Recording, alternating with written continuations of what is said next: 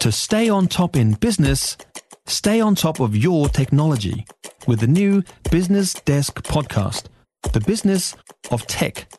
Listen on iHeartRadio or wherever you get your podcasts. Barry Soper, political editor with us. Hey, Barry. Good afternoon, Heather. Right, good call from the Nats to start the investigation. Stand Sam Uffindell down. Well, I'll tell you what, it was a hell of a late night for the National Party last night. And um, certainly, if Chris Luxon had any here, he would have been pulling it out.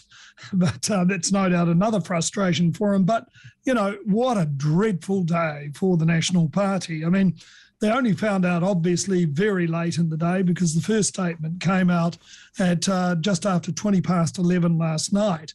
And it was from um, Christopher Luxon saying that, look, this evening his office became aware of uh, what he described as very concerning accusations um, about um, Mr. Uffindell uh, when he um, was at university at Otago uh, toward a young female flatmate. He said, very serious, don't forget.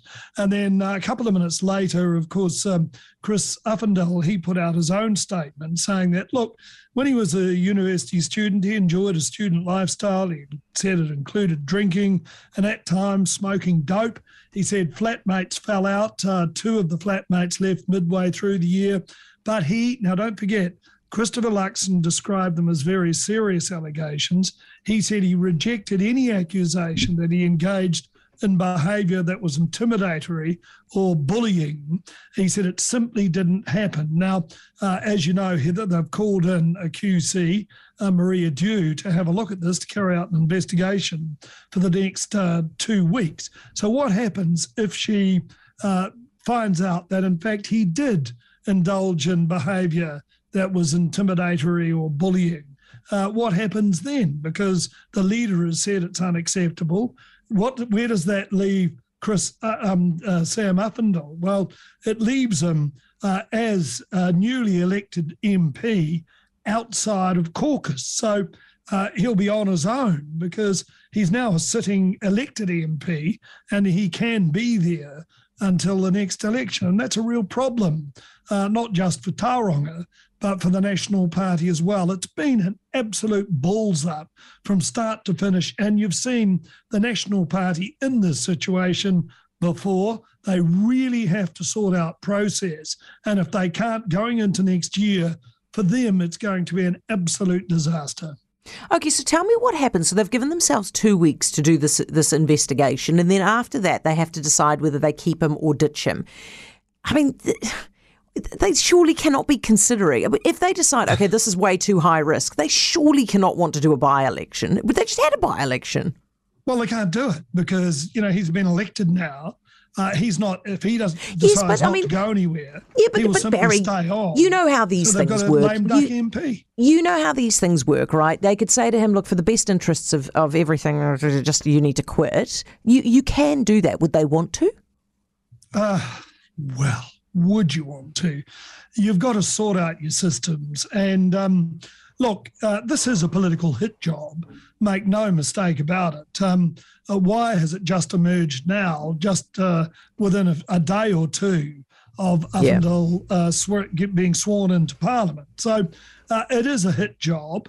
I have a good idea where it came from, but uh, I'll keep that to myself at the moment. And uh, you know, this this um, is there to not only discredit the National Party and the National Party at the leadership level in terms of the party as opposed to the political wing has now changed. So hopefully in the future they won't see that and they won't see the abomination that uh, candidate selection and the checking out of credentials has become for the National mm. Party in the Stuart, future. Stuart Nash's tourism announcement. So explain it to me really quickly. So I didn't want to read all of those words. Point. I think it's impossible to explain really quickly. No. I mean, you know, the tourism industry was no doubt expecting some great things on this. Well, I'm sorry, it's called the uh, Better Action Plan. It's a draft. So um, it's uh, not the full plan because it's now out for consultation. You get about a month if you want to have a say on it. Uh, and uh, then this uh, leadership group it's an industry transformation plan, uh, was foreshadowed in May last year. Um, and um, that's made up of uh, the government, industry, union, and Māori. um, and uh, they're a leadership group, and they've uh, now will go away and consider the suggestions that have been made by Stuart Nash today, and uh, he hopes there'll be a final uh, decision and an action plan before the end of the year. Now, if uh, Stu Nash believes that suddenly the tourism industry is going to be transformed by Kiwis getting into Hospo, he's got another think coming because the tourism industry in this country survived on transient labour and uh, I'm afraid, with the borders still being closed uh, on that front, it's not going to happen. Mm, Barry, thank you. Barry Soper, political editor. If you enjoyed this podcast, you will love our New Zealand Herald podcast, The Little Things, hosted by me, Francesca Rudkin, and my good friend Louise Airy. We focus on all the little things that you can do to make a positive impact on your life and to cut through the confusion from the health and wellness industry. Join us every Saturday to hear from the experts for all the tips and advice you need. Just search The Little Things on iHeartRadio or wherever you get your podcasts.